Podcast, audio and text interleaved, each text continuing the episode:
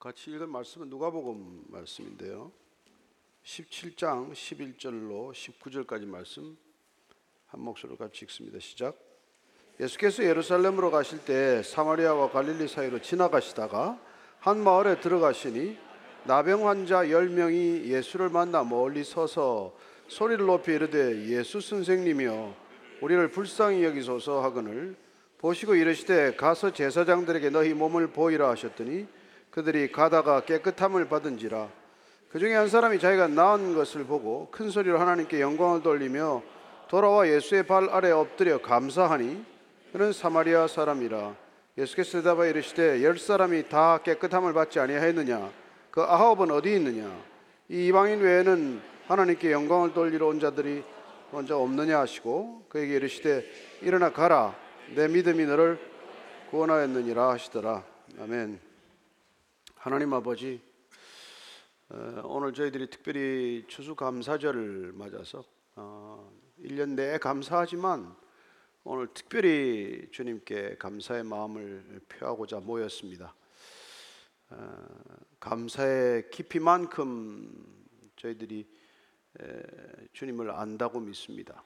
또 감사의 깊이만큼 예배가 예배되는 줄로 믿습니다.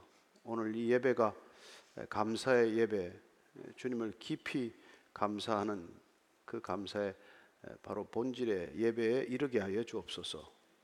예수님 이름으로 기도합니다. 아멘. 왜 이 시대 그 교회가 이렇게 좀 힘을 잃어가는가에 대한 그 고민을 자주 하게 됩니다. 어, 교회가 주님께서는 음부의 권세가 흔들지 못한다고 말씀하셨는데 어, 어떤 때는 사람 한둘이 흔들면 교회가 쪼개지고 하는 걸 보지 않습니까? 도대체 왜 교회가 이렇게 무기력해졌냐, 무력해졌냐 그런 고민을 하면 할수록 어, 저는 아, 이 교회에 모여 있는 그 사람들이 대부분 그리스도인이 아니구나 이런 결론에 이르게 되었습니다. 어, 정말 그리스도인들이 모였다면 이럴 수는 없는데 그리스도인이 아닌 사람 내지는 그리스도인이 되는 걸 막는 사람들이 교회에 굉장히 많이 들어와 있구나. 그걸 이제 알게 되었어요. 그래서 성경을 다시 초대교회 이렇게 가보면 초대교회는 이 교회 안에 슬그머니 들어와 있어 가지고 어, 크리스천들을 방해하고 크리스천들을 이렇게 어렵게 하는 사람들을 적 그리스도라고 표현하고 있습니다. 그적 그리스도라고 표현한 건 사실상 엔티 크리스천이죠. 근데 오늘날 교회에 anti-Christian들이 대부분 교회 들어와 있다는 게 문제예요.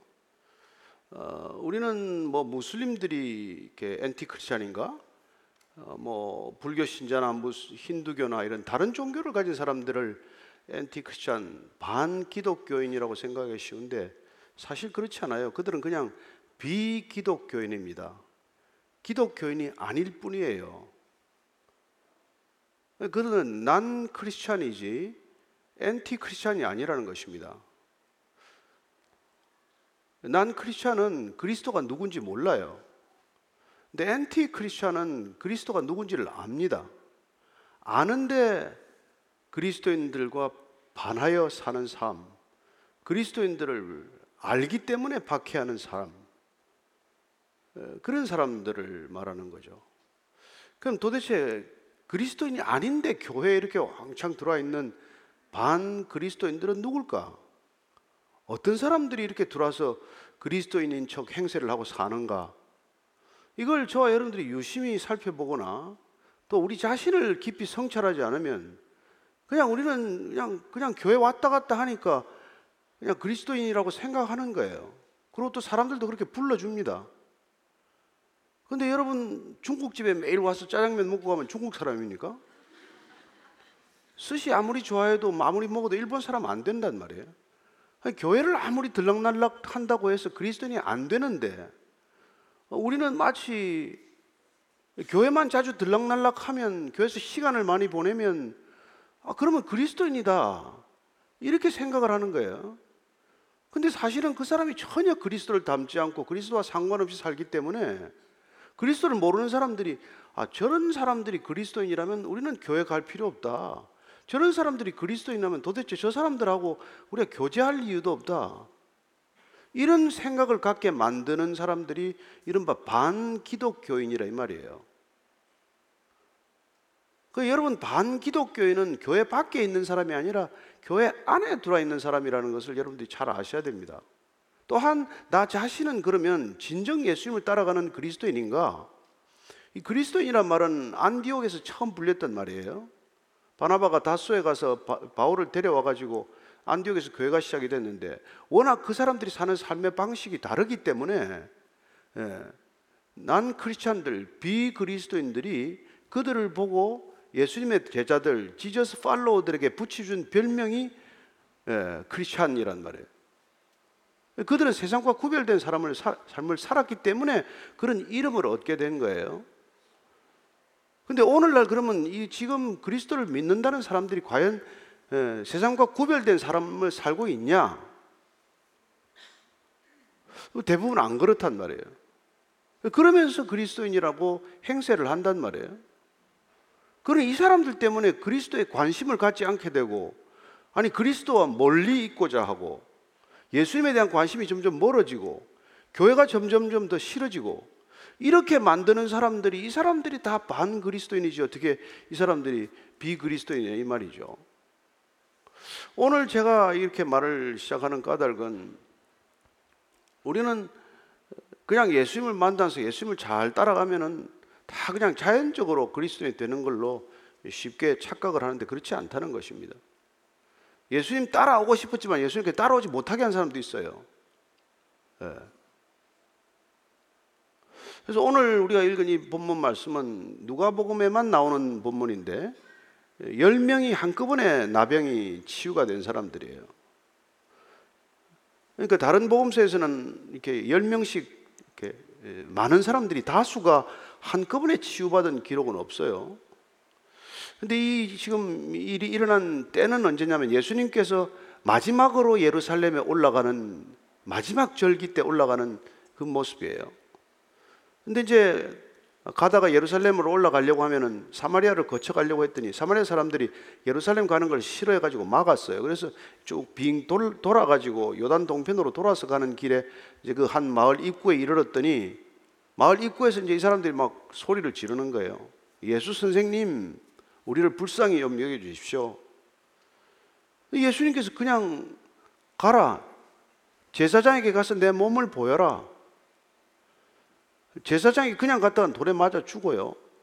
나와서 가야 되는데 아직 낫지도 않았는데 그냥 가라는 거예요. 그래서 그냥 가다가 나병이 10명이 다 나은 거예요. 그 당시 나병은 낫지 않는 병 아닙니까? 천형이요. 그건 그야말로 저주받은 병이요. 불치병 중에서도 가장 어, 어려운 병이란 말이에요. 근데 그 병이 나았어요. 근데 10명 중에서 9명은 제사장한테 가라고 그랬으니까 제사장한테 간 거겠죠. 근데 한 명이 돌아와서 예수님한테 하나님께 영광을 돌리고 예수님 발 앞에 엎드려서 경배를 표한 거예요. 그리고 감사한 것입니다. 오늘 얘기는 이게 줄거리예요. 근데 누가는 오늘 여기에 한 단어를 또 강조하고 있습니다. 그 돌아온 한 명이 바로 사마리아인이었다. 라고 기록을 하는 것이죠. 우리가 앞에 보면 누가 보면 10장에 사마리아인, 선한 사마리아인 얘기가 나와요. 그 당시 사마리아인이다.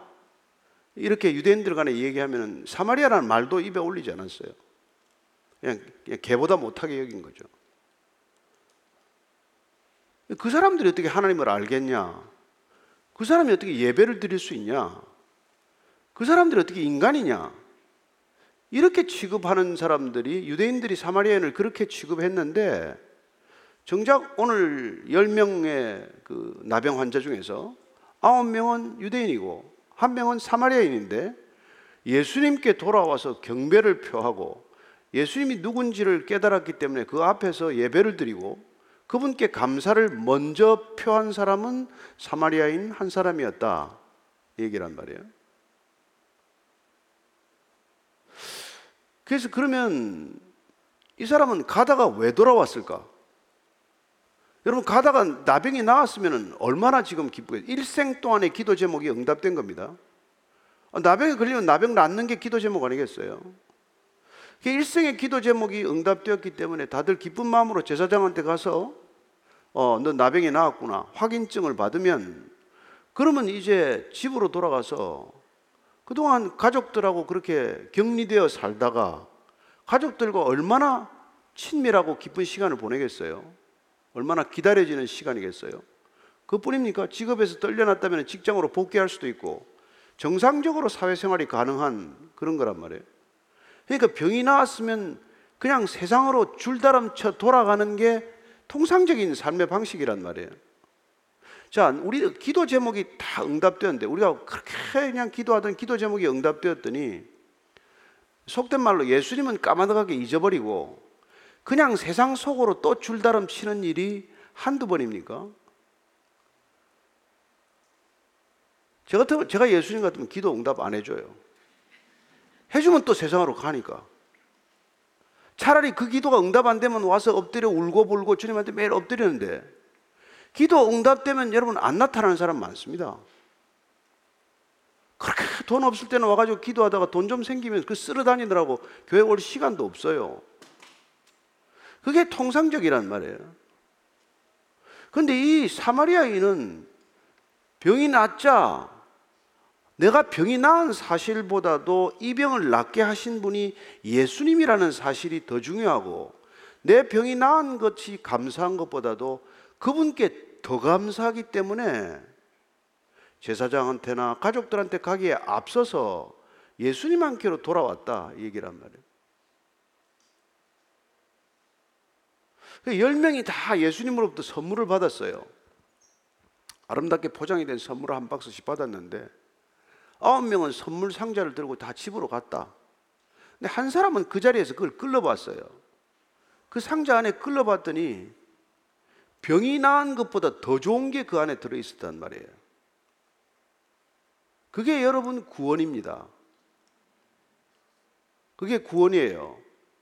그래서 예수님께서 너 아홉 사람 어디 갔니? 너 혼자뿐이냐? 그러고는 뭐라고 말씀하시니까 내 믿음이 너를 구원하였다. 내가 감사할 수 있는 믿음, 내가 감사할 줄 아는 믿음, 그 믿음이 너를 구원하였다. 그러면 감사가 곧 믿음이고, 감사가 곧 구원이라는 것을 알게 됩니다. 따라서 오늘 우리가 이 그리스도인 아닌 사람들이 많아진 까닭은 여러분 그리스도인인 척 하면서 그리스도인 아닌 사람 중에 대표적인 사람이 이기적인 그리스도인이에요. 자기밖에 모르는 사람. 내지는 모든 일에 앞서서 자기부터 챙기는 사람. 이걸 이기적인 그리스도인이라고 합니다. 근데 실제로 그런 이기적인 그리스도인은 그리스도인이 아니고 반 그리스도인이에요.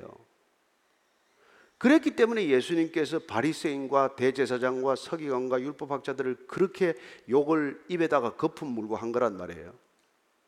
그들은 입만 열면 하나님 얘기를 하고 입만 열면 교회 얘기를 하지만 자기가 제일 우선인 사람이에요. 자기 손에 절대 못 봅니다. 그런 이기적인 그리스도인들은 그리스도인이 아니기 때문에 예수님께서 가장 종교심이 대단한 사람처럼 보이는 그들을 비난한 거란 말이에요. 나무란 거란 말이에요. 오늘도 마찬가지예요. 여러분 사마리아에는 사람 취급을 안 하지만 그만이 예수님이 누군지를 와서 그 발 앞에 경배할 줄 아는 참 그리스도인이라는 것을 말씀해 주고 계신 것이고 그야말로 그는 나병이 나은 것과는 비교할 수 없는 구원에 이르렀기 때문에 너는 지금 내 믿음이 너를 구원하였다. 라고 말씀해 주고 계신 것입니다. 따라서 우리가 감사할 줄 모르는 그리스도인, 이런 그리스도는 없습니다. 그래서 마틴 루트는 감사할 줄 아는 것이 그리스도인과 비그리스도인을 구분하는 가장 뚜렷한 경계선이라고 말했지만 저는 동의하지 않아요. 비그리스도인도 감사할 줄 압니다. 감사할 줄 알아요. 근데 그리스도인과 비그리스도인이 구분되려면은 그리스도인은 모든 일에 감사할 줄 알아야 그리스도인이에요. 그래서 사도 바울이 고린도 데살로니가전서 5장 16, 17, 18절 마지막 18절에 범사에 감사하라. 이는 그리스도 예수 안에서 너희를 향하신 하나님의 뜻이니라. 모든 일에 감사하면 이걸 모든 일 가운데는 뭐가 들어가요? 안 좋은 일 들어가죠. 병이 나도 감사하래. 부도가 났는데 감사하래. 공장에 불이 났는데 감사하래. 애가 지금 태어나다 죽었는데 감사하래. 감사됩니까, 여러분들? 여러분들 그게 되면 그리스도인이요. 안 되면 아직도 비그리스도인 내지는 미그리스도인 내지는 half 크리스찬인 내지는 여러분들은 엔티 크리스찬이다 이 말이에요. 어렵습니까? 구분하는 게?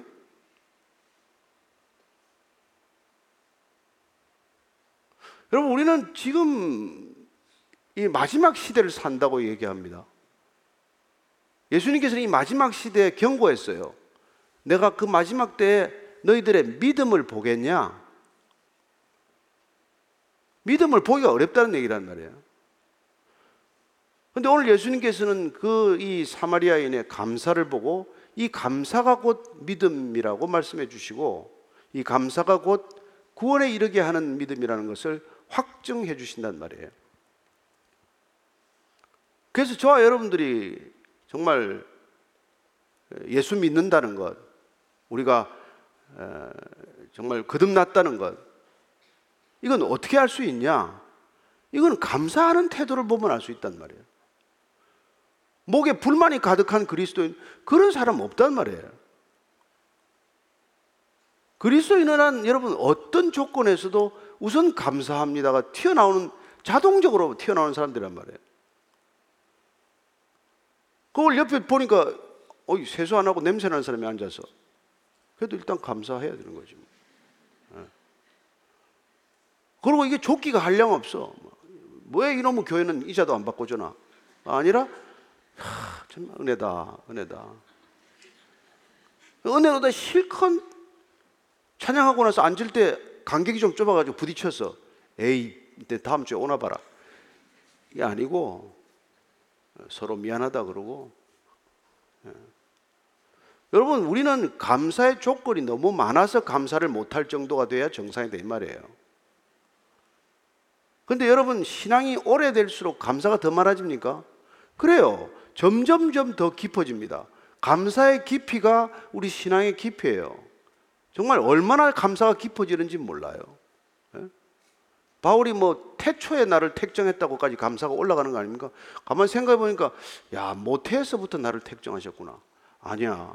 아브라함 때부터 우리를 택정했지. 아니야 태초에 빛이 있으라고 하기 전에 우리를 택정하신 거구나. 이게 감사의 깊이가 올라가는 깊이란 말이에요.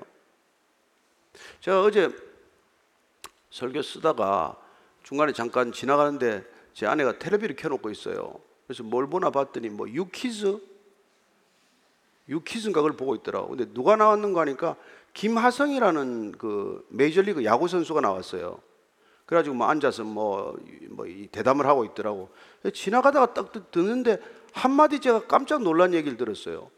뭐, 뭐 감사할 일 없습니까? 이렇게 물어보니까 제가 말이죠. 이번에 뭐 골드 글로브 그런 상을 받았대요. 한국이 들어서 처음으로. 근데 처음엔 너무너무 어려웠는데 좌우지간 대단한 선수가 돼서 지금 막 샌디에고 걸어갈 수가 없대요. 다 인사하고 한국 사람 보면 너 뭐 김하성 아니야 이게 요새 인사래. 손흥민만큼 뜬 거죠. 그런데 나는 그 친구가 감사를 표현하는 게 이렇게 표현하더라고. 제가 이렇게 된 건요. 우리 선배들이 와서 다 길을 깔아놓은 덕분입니다. 나는 그 야구 선수가 뭐 예수 믿는지 안 믿는지 모르겠지만 내가 여기 와서 내가 죽을 고생해서 내 힘으로 여기까지 왔지만 그가 메이저리그에 진출해서 이렇게 야구 선수로 대접받게 된 것이 그 전에 뭐 추신수, 박찬호 뭐 이런 많잖아요 선수들이 그런 선배들이 와서 다 죽을 만큼 힘들게 해서 길을 뚫어놨기 때문에 나는 그렇게 이미 이루어진 길을 가고 있는 겁니다. 이런 생각을 하고 있는 게 얼마나 기특하냐 이 말이에요. 우리 그리스도인이란 그런 길을 지금 가고 있는 사람이에요. 주님께서 뚫으신 길에 얼마나 많은 순교의 피를 흘렸는지 우리 상상이나 할 수 있습니까? 우리에게 편하게 앉아서 지금 기도하지만은 얼마나 많은 그리스도인들이 얼마나 많은 피를 흘렸고 지금도 얼마나 많은 그리스도인들이 지금 순교하고 있는지를 우리가 잊어버리기 때문에 우리는 작은 일에도 불만이고 작은 것에도 다투고 말도 안 되는 삶을 사는 거란 말이에요. 그런 걸 보면 여러분이나 저나 그리스도인이 아니라고 느껴야 되는데 까마득히 그런 걸 잊어버리고 그냥 교회 좀 왔다 갔다 하고 그냥 헌금 좀 하고 뭐 그러면 우리는 그리스도인이라고 자꾸 착각을 한단 말이에요. 아니요, 아니요. 반 그리스도인이에요. 우리 같이 사는 사람들 때문에 교회 사람들이 안 오려고 해요. 그들만의 천국을 만들어서 그들끼리 그들만의 리그를 만들어서 사는 사람들이지. 그래서 오늘 예수님께서 아홉 명이 도대체 어디 갔냐 이 말이에요. 아홉 명이. 그 아홉 명은 적어도 토라를 다 알고 하나님의 이름을 늘 부르는 사람들이고 걸피다면 하나님께 뭐 기도하는 사람들인데 그들은 다 어디 갔냐 이 말이죠. 이 얘기는 선한 사마리아인의 얘기하고 다 맥이 다 있는 얘기란 말이에요. 강도 만나 피 흘려 죽어가는데 뭐 제사장도 지나가고 레위인도 지나가고 전혀 그럴 것 같지 않은 아니 그렇지 않아도 아무 상관도 없는 예? 유대인이 피 흘려 죽어가는데 사마리아인이 왜 그를 돌봅니까? 그럴 이유가 없죠. 그 사람이 그를 돌보았다. 주님께서는 도대체 네 이웃은 누구냐? 그렇게 묻지 않습니까? 정확히는 너는 누구의 이웃이 되어야 하느냐라고 물으신 것이지만 그래서 성경에서는 여러분 사마리아인 나오면 긴장해야 돼. 이 사람 또 무슨 일을 저지르려고 이러나. 이방인 나오면 긴장해야 돼요. 제대로 된 믿음을 사는 사람들은 로마의 백부장, 어? 고넬료 백부장, 수로보니게 여인, 예수님께서는 그 사람들의 내 믿음이 크도다 칭찬한 사람들이에요. 가족 다 버리고 부모 다 버리고 따라오는 제자들 보고 내 믿음이 크다 한 번도 그런 얘기 안 했어요. 너 아직도 의심하느냐? 이렇게 물어봐요.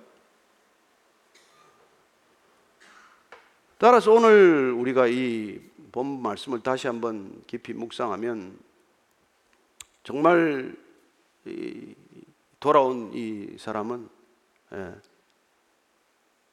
나병이 낫는다는 게 있을 수 없거든요.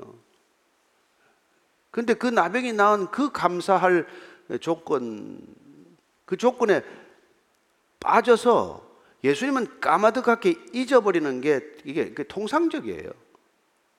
근데 잊지 않고 그 감사를 먼저 기억하고 그 감사를 더 중요하게 생각하고 내가 병나은 것보다도 내 기도를 들으시는 분이 하나님이라는 걸 더 중요하고 살아가는 게 그게 우리의 신앙이란 말이에요. 내 기도가 더 중요한 건 다 종교인이라 그래요. 그건 어떤 종교에서도 다 있는 겁니다. 여러분 하다못해 무당한테 가도 마찬가지고 일본의 신도를 가도 마찬가지고 여러분 뭐 인도에 가서 무슨 8만 신에게 전에 다 내 기도가 중요해서 종교심을 갖는 거란 말이에요. 오직 그리스도인만이 내 기도가 응답되든 되지 않건 예? 내가 십자가를 지건 뭐 뭐 뭐 뭐 어찌 되건 하나님의 뜻이 이 땅에서 이루어지는 것, 하나님의 이름이 존귀하게 되는 것, 그게 더 중요하다고 살아가는 게 그리스도인이란 말이에요. 근데 그 그리스도인과는 전혀 반대로 내 뜻이 더 중요해서 살아가는 사람은 실제로 반 그리스도인인데 이들이 마치 그리스도처럼 여겨지니까 이 반 그리스도인 몇 명이라고요? 이게 90%에 90%. 진짜 그리스도인 10%란 말이에요. 가만 보니 니도 이게 화내는 거 보니까 안 들어가는 모양이다. 뭐 그런 사람도 있을 거예요. 저 사람 설교만 하고 화를 내. 답답해서 하는 소리 답답해서 하래. 저나 여러분이 이런, 이런 시간을 보내고 우리가 못 가면 천국 못 가면 이게 무슨 꼴입니까? 그래서 이왕 믿으면 제대로 믿어야죠. 그러니까 안 나가면 모르되 하면은 우리가 기꺼이 손해 보는 자리에 갈 수 있어야 되고 예? 다 세상 사람이 손해 안 보려고 몸에 쥐가 나는 사람들 아니에요? 그러나 여러분들이나 저나 손해를 뻔히 알고도 가는 길이란 말이에요. 그리스도인이란 의도적으로 의식적으로 기꺼이 손해 보러 가는 삶을 택하는 자들이에요. 그래서 그리스도인은 의도적으로 실패하러 가는 삶이란 말이에요. 근데 그 실패가 너무나 큰 성공이어서 세상 사람들이 그 성공의 의미를 모를 뿐이에요. 그 성공은 세상의 거는 비교할 수 없는 성공이고 비교할 수 없는 그런 기쁨인데 그걸 몰라서 그러는 거란 말이에요. 그런 이 땅에 얼마나 많은 이 가짜들이 가짜 그리스도인을 만들어내면서 예? 이 세상을 어지럽게 하냐 이 말이죠.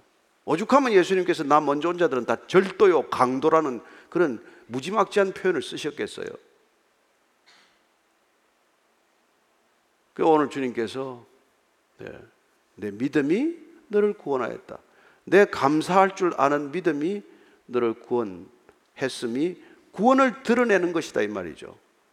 따라서 오늘 추수 감사절이어서가 아니라 한 해를 돌아보면서 여러분 슬픈 일도 많고 기막힌 일도 많고 어렵고 힘든 일도 많고 지금도 여전히 씨름하고 있는 문제가 많겠지만 그러나 내가 이 자리에 올 수 있다는 것 내가 찬송 한 번 부를 수 있다는 것 내가 성경 펼 수 있다는 것 내가 그냥 기도가 채 나오지 않아서 아버지 한 번 부를 수 있다는 것 예.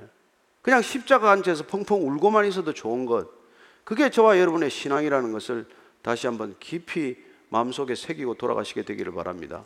예. 저와 여러분들이 예. 감사하는 것은 예수님을 닮아가는 게 감사의 가장 클라이맥스예요. 예수님 따라가는 게 감사의 마지막 조건이란 말이에요. 뭐 어떤 감사도 주님을 그보다 더 기뻐하는 건 하게 만드는 건 없어요. 예수님 닮아가는 것, 예수님 성품을 덧입는 것, 어, 예수님 하라고 하신 말씀에 순종하는 것, 예. 서로 사랑하라 그랬기 때문에 서로 사랑하는 것. 예. 열매를 맺으라고 명령하시니까 열매를 맺는 것. 계명을 지키는 것이 곧 사랑하는 것이라고 했으니까 계명 지키는 것. 그런 것들이 그분을 사랑하는 방식이고 그 사랑이 곧 감사의 표현 아니냐 이 말이죠. 그래서 주님께서 한번 물어봐요 제자들한테. 응? 우리가 아 주님께서 우리가 기도하는 걸 하나 배워야 돼요. 주님께서는 여러분 감사하고 먼저 감사하고 기도해요. 그죠? 그분은 감사 기도가 먼저예요. 그래서 나사로 살리는 거 한번 보겠는데 요한복음 11장 41절입니다. 예, 시작. 돌을 옮겨 놓으니 예수께서 눈을 들어 우러러 보시고 이르시되 아버지여 내 말을 들으신 것을 감사하나이다. 이건 나사로야 부르기 전이에요. 나사로 지금 나와 걸어 나오기 전인데 돌을 옮겨 놓으라 그래 놓고 나서는 그냥 하늘을 우러러서 예, 아버지요 내 말을 들으신 것을 감사합니다. 내 말을 들으신 것을 감사. 하나님이 들으셨으면 기도는 이미 이루어진 거다 이거 아닙니까? 안 나왔으면 어떻게 될까요? 그래도 감사해야죠. 그래서 사도 바울이 그냥 기도할 때 그냥 그냥 그냥 감사 기도하라 이 말이에요. 우리의 기도는 모든 것이 감사라 감사일 뿐이다 이 말이에요. 그래서 빌립보 4장 6절입니다. 시작. 아무것도 염려하지 말고 다만 모든 일에 기도와 간구로 너희 구할 것을 감사함으로 하나님께 아뢰라. 이 예수님한테 배운 그대로예요. 감사함으로 하나님께 아뢰일 뿐이다.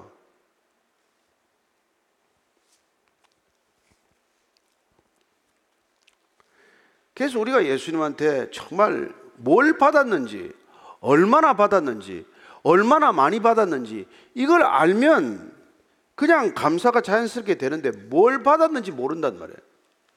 우리는 얼마나 많이 받았는 것을 알게 된 사마리아인 나병 환자 쪽인데 우리는 덜 받은 거 아닌가? 이런 생각을 하는 유대인 쪽이 될 수도 있다는 것이죠. 우리는 그래서 교회 와가지고 두리번거려 나보다 더 받는 사람 없나? 조금 두리번거리는 사람이 있어요. 저 사람 요새 보니까 새로 왔는데 많이 받는 것 같은데.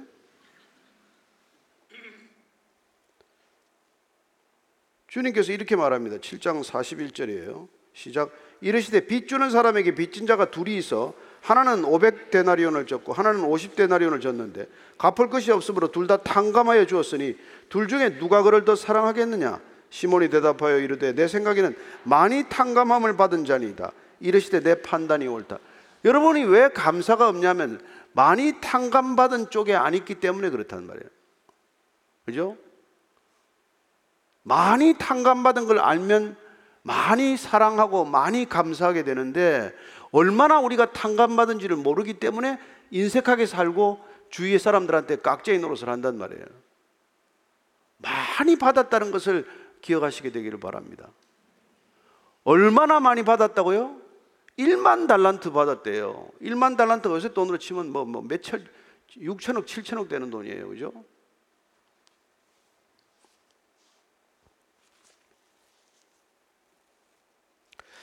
그래서 다윗은 말이죠. 그렇게 쫓겨 댕기면서도 예, 광야를 전전하고 뭐 제, 제대로 되는 일이 뭐가 있었어요? 그래도 시편 103편 이렇게 노래합니다. 시작. 내 영혼아 여호와를 송축하며 모든 언택을 잊지 말지어다. 여호와를 송축하되 모든 언택을 잊지 마라. 하나님께서 베푸신 걸 다 잊어버리는 게 하나님께 배은망덕한 거 아니에요? 근데 우리 인간이 말이죠. 감사를 잊어버리는 게 체질이에요, 체질. 불만, 불만족하는 게 체질이에요. 죄인들의 체질이에요.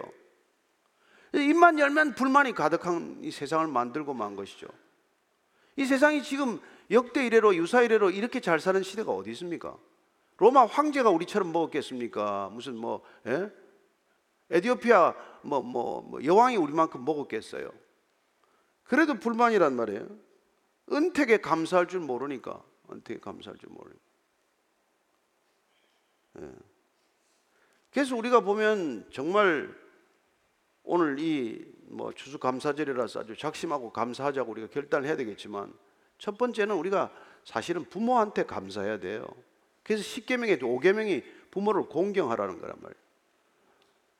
저는 이 설교를 준비하면서 내가 이거 내리사랑이라는 게 아주 못된 인간들이 만든 소리구나. 에? 내리사랑. 아, 사랑은 내리사랑이야.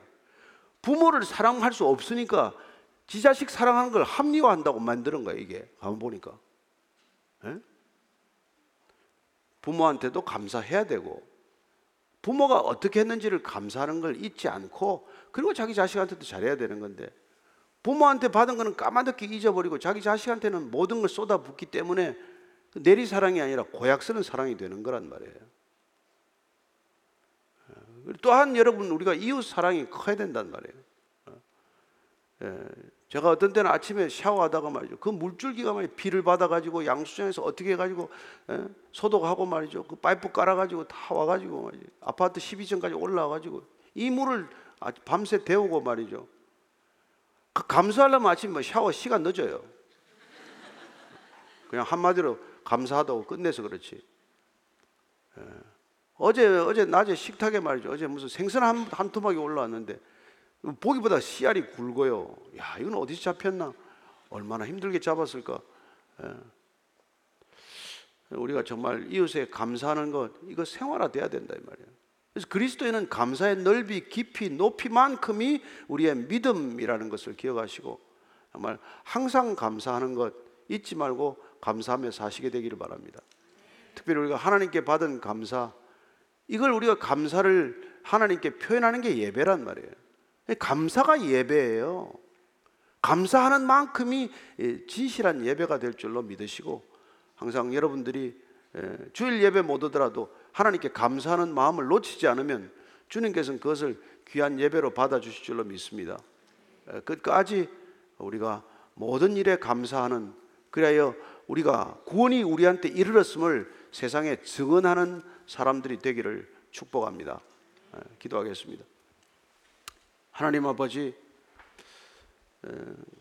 감사할 조건이 이렇게도 많음에도 불구하고 헤아릴 수 없이 많음에도 불구하고 감사하기 어려운 한두 가지 조건을 가지고 불만의 근거로 삼고 심지어는 자기 목숨을 스스로 끊는 사람들도 있습니다.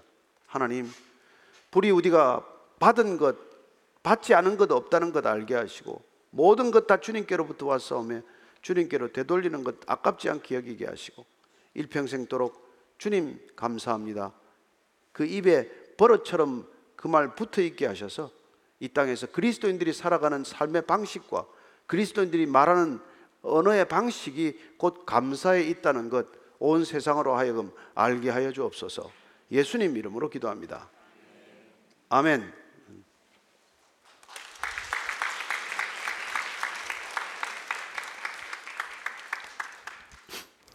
감사합니다.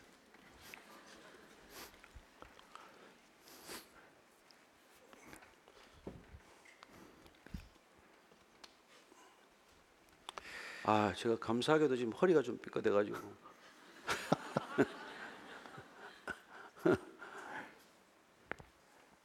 질문을 핵심 질문으로만. 어떤 일에도 감사해야 한다는 제 도전과 또 말씀을 주셨는데 살면서 왜 이게 어쩔 어, 어쩔 수 없이 어려운 일들을 겪어야 하는데 이분은 형과 담을 쌓고 지낸 지 3년이 넘어갑니다. 뭔가 풀어볼 마음은 있지만 얼굴을 보면 마음만 복잡할 뿐 뭔가 해보려 하면 할수록 관계가 악화되는 것 같아서 그래서 서로 안 보는 게 낫다고 판단해서 그렇게 지낸 게 3년입니다. 그런데 예수님은 형제와 화목하고 와서 예배드리라고 하셨는데 형하고 화목하기 전까지는 그럼 제 예배는 예배가 아닌 것일까요?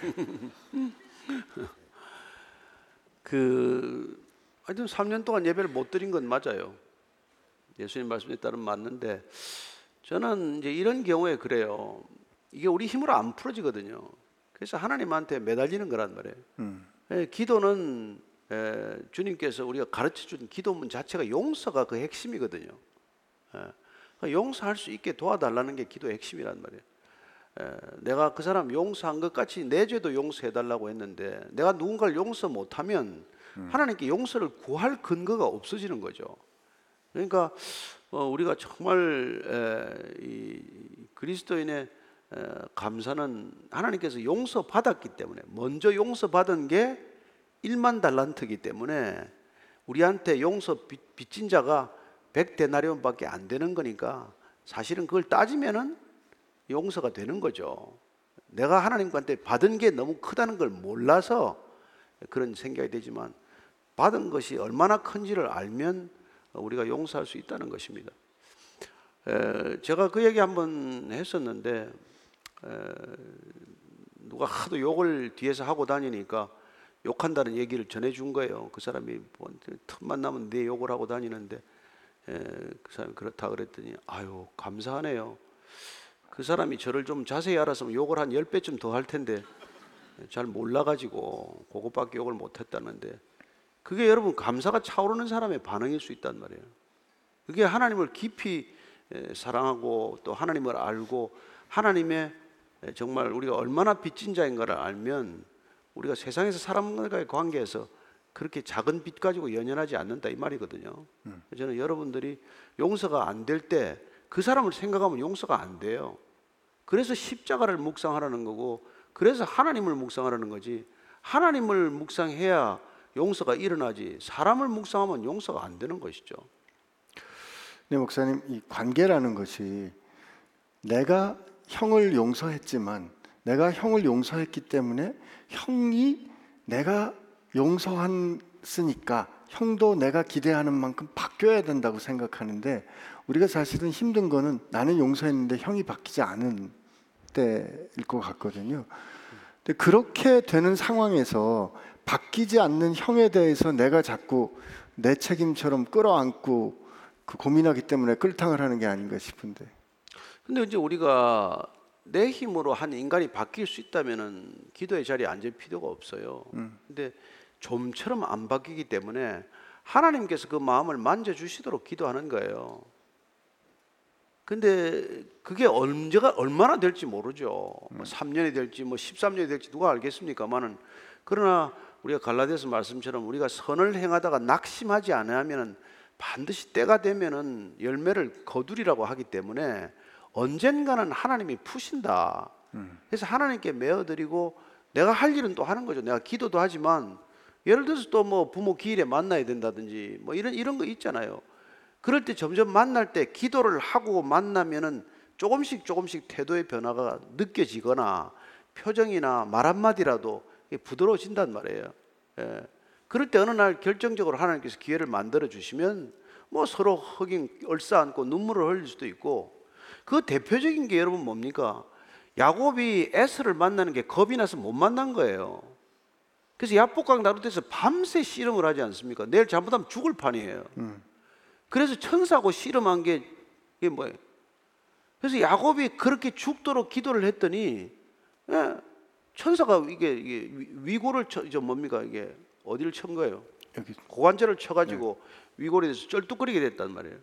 그 천사가 그런 방법으로 쩔뚝거리게 만들어 가지고 그렇게 애쓰는 지금 400명씩 군사를 데리고 오는데 동생이 멀리서 오는데 예? 완전히 다리를 절면서 오는 동생을 보더니 그냥 눈물을 쏟고 말이죠. 형이 그걸 끌어안고 예? 뭐 죽이겠다는 생각은 오간데도 없고 동생 잘 대해주겠다고 약속을 하는 그런 일이 일어나잖아요. 그 우리가 그런 것들이 실제 생활에서 여러분들이 경험돼야 됩니다. 여러분들이 기도하다 보니까 정말 원수 같은 사람인데 원수가 아니라 예, 그 사람이 바로 천, 천적이 아니라 천사였다는 것을 알게 되는 일이 반드시 생겨야 여러분들이나 제 믿음이 한번 업그레이드 되는 걸 경험한단 말이에요. 하나님은 내 기도를 들으시는구나. 하나님은 풀지 못할 관계가 없구나. 이게 경험되어야 된다 이 말이에요. 그래서 기도는 누구부터 해야 되냐?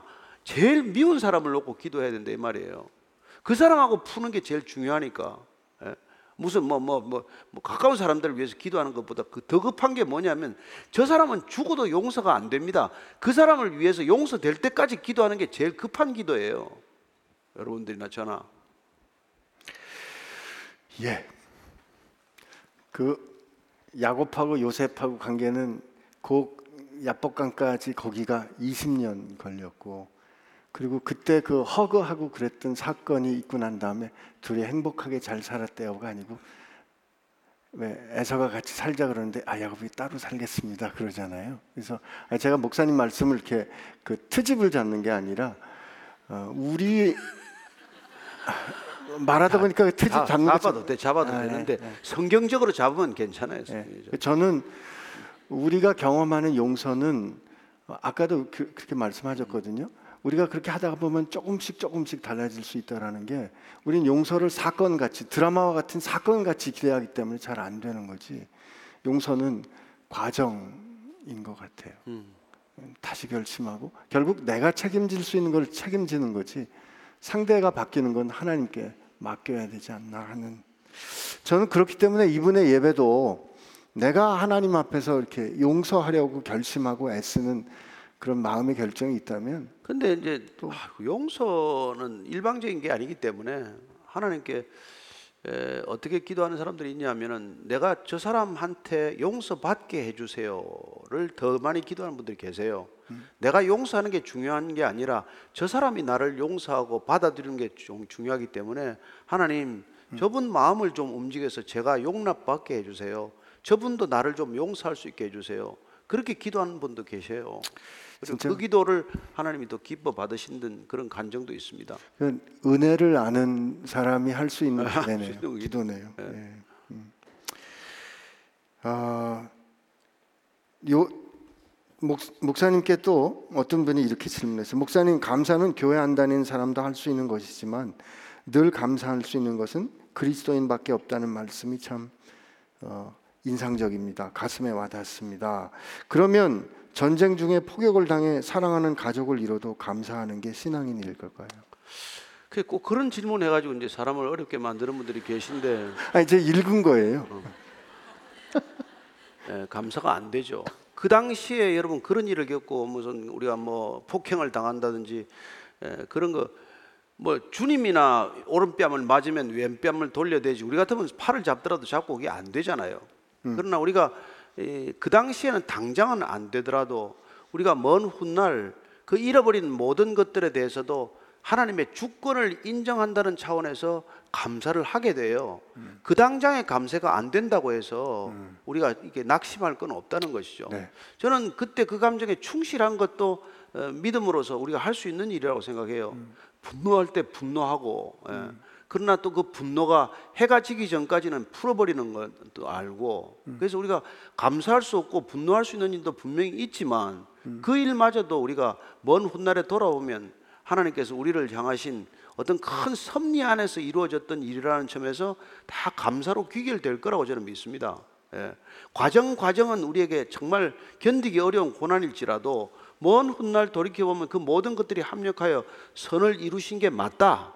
이렇게 고백하는 날이 온다는 것입니다. 그러나 그 중간에 우리가 안 된다고 해서 하나님 틀렸네가 아니라 우리가 안 될 때도 예, 그렇게 내 감정에 충실했다고 하더라도 다시 돌이켜서 하나님 용서할 수 있게 해주십시오.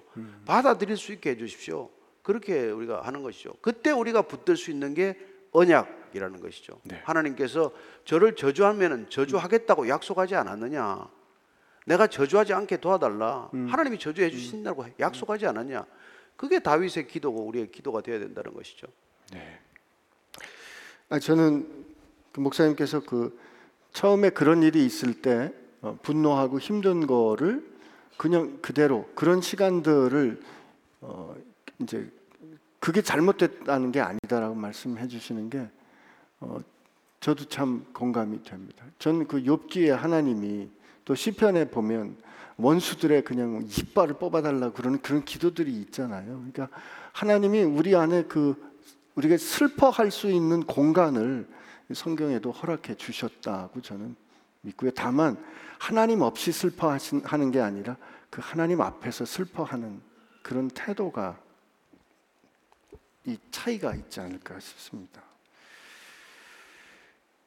아,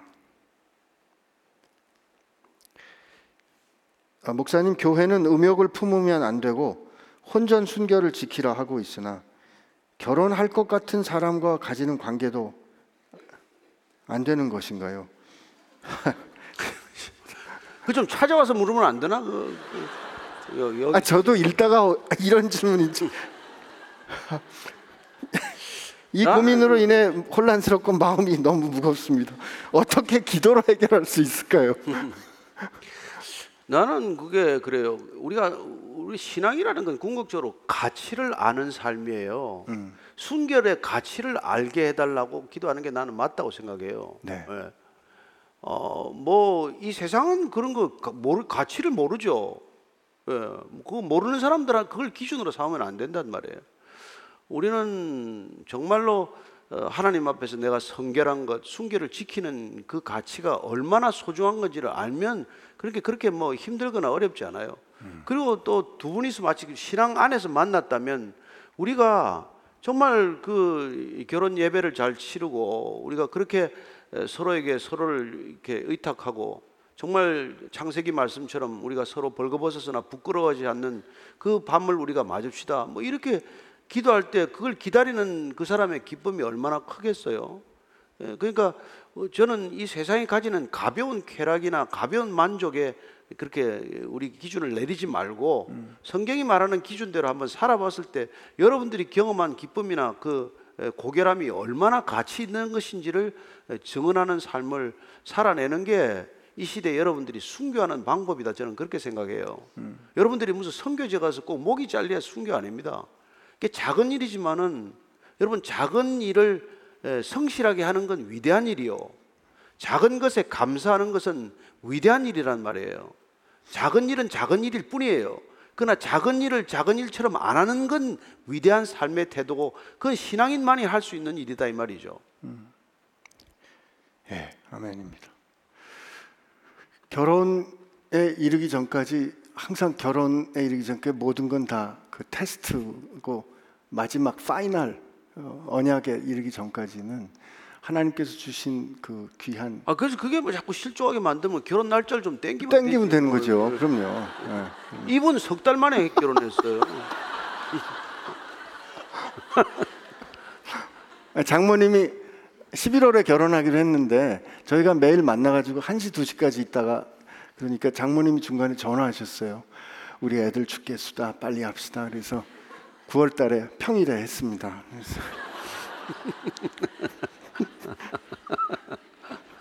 한 그렇게 힘듭니까?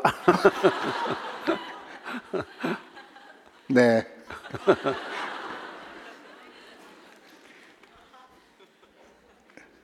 아 질문 뭐 해야 되나?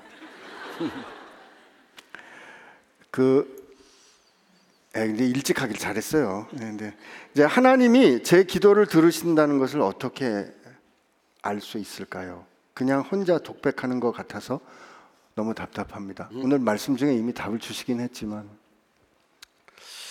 저는 예, 그게 독백이 아니라는 것을 여러분들이 가장 확실하게 하는 방법이 언약을 붙드는 거다. 그래서 말씀으로 기도하는 거다 이 말이죠. 왜냐하면 이 말씀은 이미 그분께서 말씀하신 것에 우리가 반응하는 거기 때문에 여러분 그건 절대로 독백이 아니란 말이에요. 그래서 말씀을 붙들고 말씀의 언약을 가지고 기도하는 거야말로 어, 우리가 혼자 기도하지 않는다는 확실한 증거고 또한 두 번째는 신기하게도 여러분 어, 우리가 기도가 약하거나 하면은 하나님께서 그 기도를 함께 기도하도록 하는 기도의 동역자들을 신기하게 붙여주십니다. 예. 그래서 내 문제를 누군가 같이 기도하고 있다는 것은 대단한 일이에요. 그건 하나님이 계신다는 증거고 하나님께서 그 기도를 바르신다는 그건 증거기 때문에 기도의 동역자가 있는 것은 굉장히 필요한 일이고 여러분들이 꼭 함께 기도해 주셔야 합니다. 예.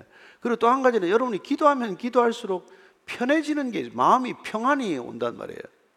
그 마음의 평안은 그냥 그냥 오지 않아요. 아무것도 달라진 게 없는데 왜 평안합니까? 근데 아무것도 달라진 게 아니라 때로는 상황이 더 나빠졌는데도 마음은 평안해진다. 하나님이 들으시, 들으신다는 거예요. 하나님이 그 평안을 지금 우리에게 허락하고 계시고 주장하고 계신다는 그런 증거로 여러분들은 받으셔야 합니다. 그리고 우리 저 공평해야 된다고 생각 많이 하는데 하나님이 내 기도를 안 들으신다라고 우리 불평하면서 우리가 하나님 말씀 안 듣는 건 되게 생각 안 하는 것 같아요. 우리가 안 듣는 게 훨씬 더 많은 것 같은데. 예, 그리고 오늘 목사님께서 기도할 수 있다 자체가 기도 응답이라는 거 기억했으면 좋겠습니다. 그 예수님이 은밀한 중에 하나님이 보신다고 그랬잖아요. 근데 은밀한 중에 보신다는 건 하나님이 안 보인다, 안 느껴진다 그런 거 아니겠어요? 그러니까 우리가 오늘 말씀 시간에 우리 들었던 기도했다는 것 자체가 응답이라는 거, 내가 누군가 하는 걸 확인하는 거니까 그렇게 기, 어, 기억했으면 좋겠습니다. 근데 그 기도 제목을 나누는 게 그냥 사실은 기도 제목을 전문적으로 나누는 분들이 있어요. 자기 얘기 다 그냥 하고 다니면서 기도해 주세요. 근데 사실 그 기도 제목을 정말 지혜롭게 부탁하는 건 어떻게 하면 좋을까요?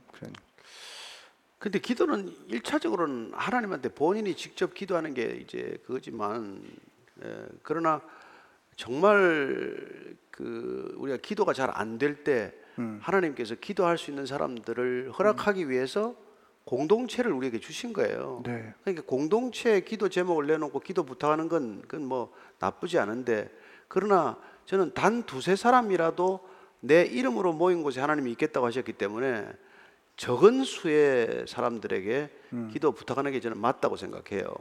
그래서 뭐 사방에 이걸 뭐 에, 기도를 부탁하는 것 또 그렇게 부탁해야 될 일도 있겠지만 나라와 민족을 위해서 기도하는 건 온 민족이 다 해야 되겠지만 그러나 괜히 지극히 사적이고 그렇게 본인이 은밀한 기도 제목을 나눌 때는 정말 꼭 기도할 사람 아니고서는 예, 저분은 어, 자기 기도를 빠뜨리더라도 이 기도는 해주실 만한 분이다 이런 믿음이 있거나 신뢰가 갈 때 부탁하는 게 맞다고 저는 믿어요. 그래서 뭐 어, 그냥 보는 사람마다 기도해 주세요, 기도해 주세요 하는 거는 좀 아니라고 저는 생각을 하는 거죠.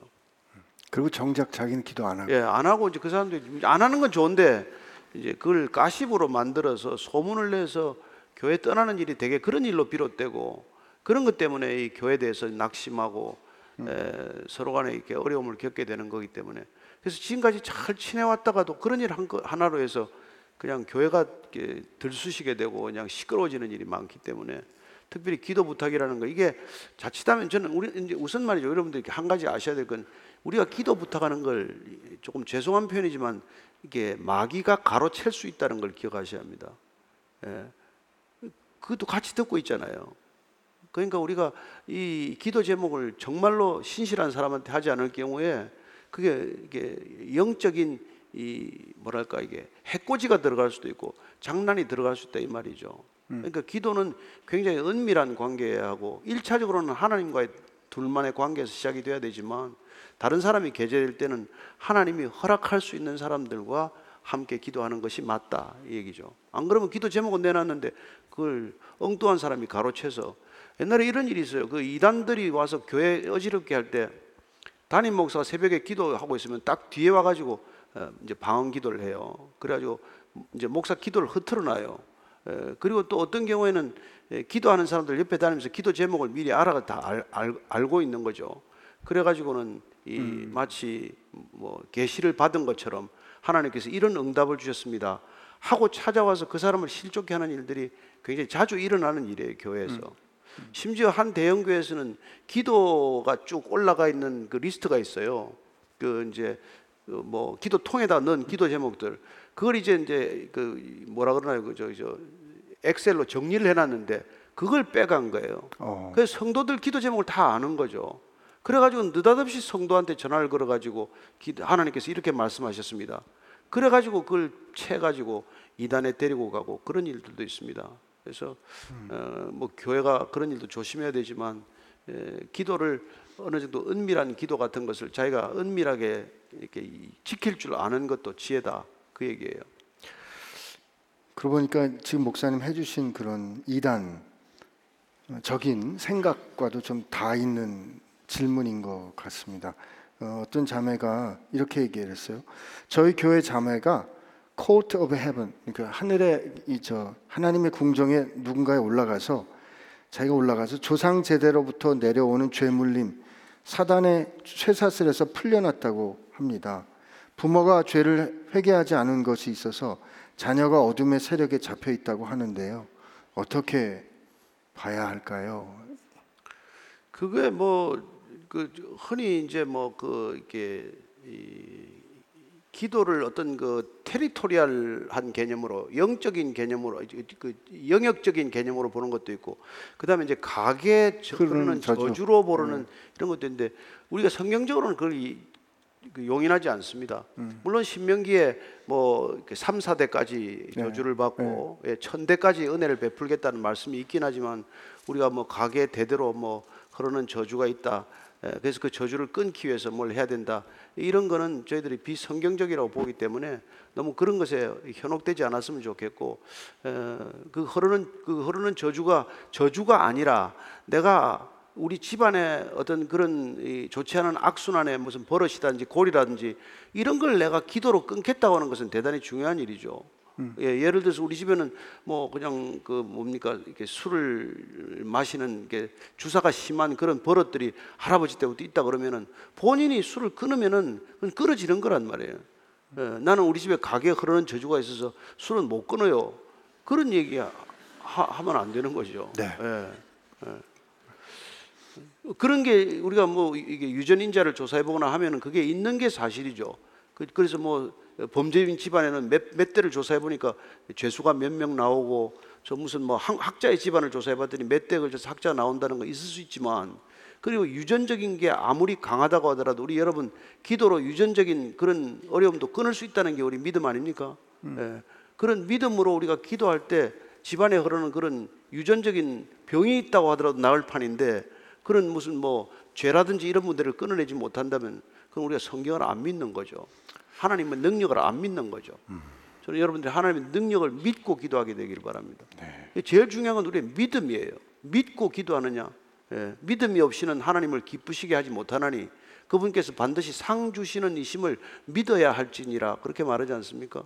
그러니까 예, 저기 저 돌아가신 저 누구예요? 그 영락 영락교회 한경진 한경직 목사님이 그 저기 임종 때 제일 한 얘기가 제발 예수 잘 믿으세요. 믿으세요. 예. 우리가 할 일은 예수 잘 믿는 거예요. 기도도 믿음으로 해야 되고 예배도 믿음으로 해야 되고 구제나 봉사도 믿음으로 해야 되고 믿음 없이 하는 건 아무 소용이 없단 말이에요. 예. 그러니까 여러분들이나 저나 믿음으로 기도할 때 그런 것들에서 풀려날 줄로 믿습니다. 아멘. 예, 우리를 얽어매는 사슬, 에, 풀려날 수 없는 사슬은 없다는 것이죠. 사랑은 모든 두려움을 내어 쫓는다고 했는데 사실 부모님 저- 저 여기 질문 그 전달할 때 부모님들의 그 약한 모습을 이렇게 원망하면서 하는 질문을 사실 전달하기가 좀 어렵기도 해요. 왜냐하면 그렇게 하면서 그냥 그 핑계를 하는 것 같아서 사실 부모님이나 가, 가정의 어려움을 위해서 중보하는 거는 어, 사랑이 먼저 있을 때 그, 그 핑계가 되지 않을까 싶고요. 오늘 그런 뜻에서 목사님 그 내리사랑이라고 핑계하지 말아라 하셨던 그 말씀 좀 잘 기억했으면 좋겠습니다. 내리사랑 하지 말라는 건 아닌 건 아시죠? 네, 네. 해야 되는데 에, 치사랑도 우리가 해야 된다. 위의 사랑도 해야 된다 이 말이죠. 마지막으로 이 짧은 질문 하나 하면서 그 옛날에 그런 운동이 있었었는데요. 그 저 캐톨릭 교회에서 내 탓이요. 네.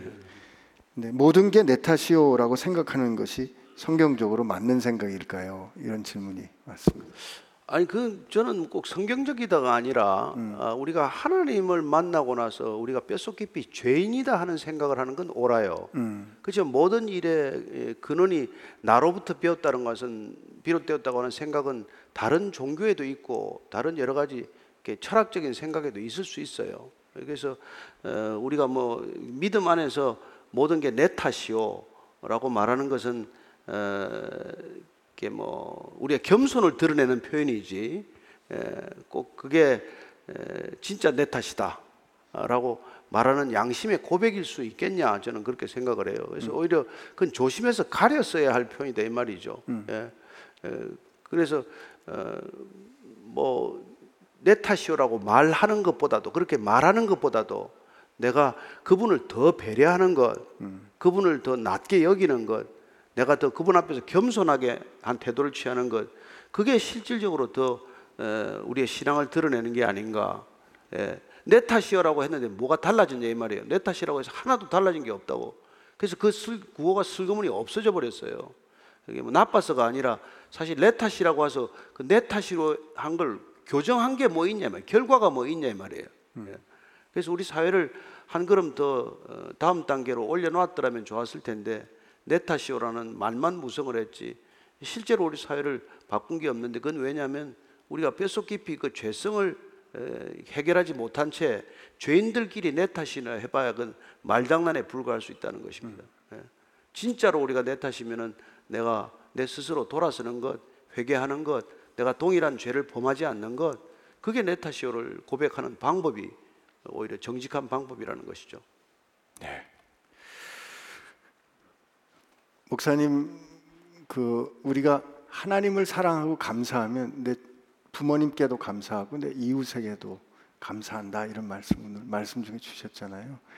근데 인간상 사회에서도 그 관계를 부드럽게 하는 매직 키워드들이 있는데 그 키워드 중에 고맙다가 있답니다. 고맙다, 미안하다. 어쩌면 어, 지혜로우는 탓이오는 미안하다를 인정할 수 있는 거라고 생각하고요. 정말 누군가에게 진심으로 고맙다라고 할 때 우리가 정말 세상에 빛과 소금으로 살 수 있지 않을까 싶습니다. 정리하겠습니다. 오늘 그 정리하는데 정리 이 찬송을 한 짧은 찬송인데요. 그 감사해요 주님의 사랑이라는 감사해요 주님의 은혜 모르세요? 아시죠? 아, 제가 감기에 준비됐습니까? 예. 가사 불러드릴게요. 감사해요 주님의 사랑, 감사해요 주님의 은혜. 목소리 높여 찬양해. 예.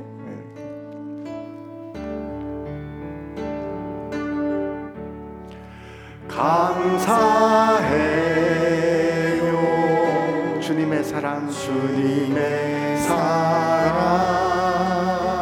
감사해요 감사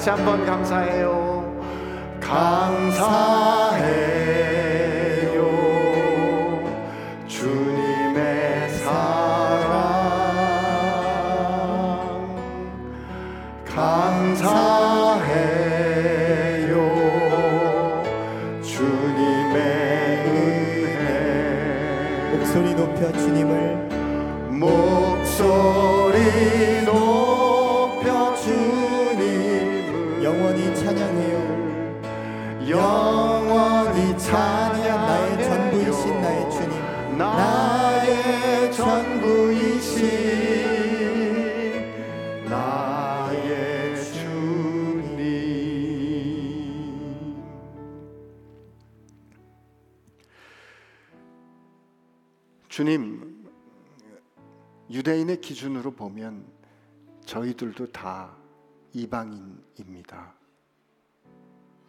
하나님의 생명의 약속에는 상관이 없는 바깥 사람들이고 하나님도 알지 못했고 세상에 살면서 소망도 없던 더구나 우리 뜻대로 살았던 죄악 때문에 하나님 앞에 나아갈 수 없었던 영적인 나병 환자들 같은 사람들입니다.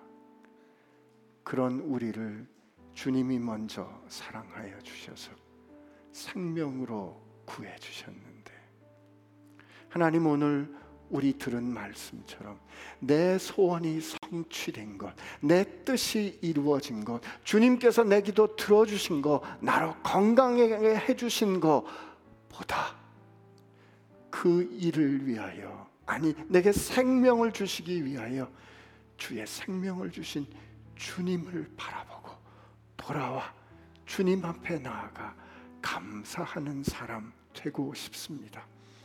하나님 평소에 우리가 얼마나 이기적으로 사는지 알기에 우리의 마음 가운데 감사의 마음이 얼마나 부족한지 알기에 주님 구하오니 내가 얼마나 큰 사랑 받았는지 내가 얼마나 큰 용서 받았는지 기억하고 깨닫는 사람 되게 하여 주옵소서. 그래서 우리 안에 그 은혜 받은 놀라운 감격에서 오는 감사와 그리고 누군가를 향한 조그만 용서와 품어주는 관용이 우리 삶에 흘러가게 하여 주옵소서. 지난 1년간 우리를 지켜주시고 또 주님 앞에 서는 그날까지 우리를 지켜주실 언약의 하나님 앞에 감사하옵고 이제는 우리를 위하여 그 생명을 다 내어 주신 우리 예수님의 은혜와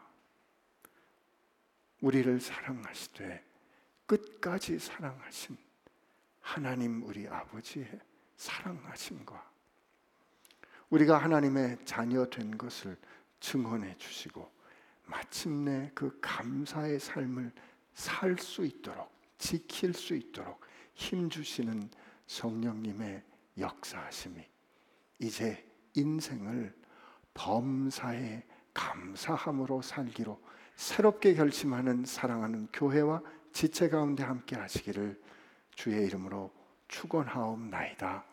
아멘.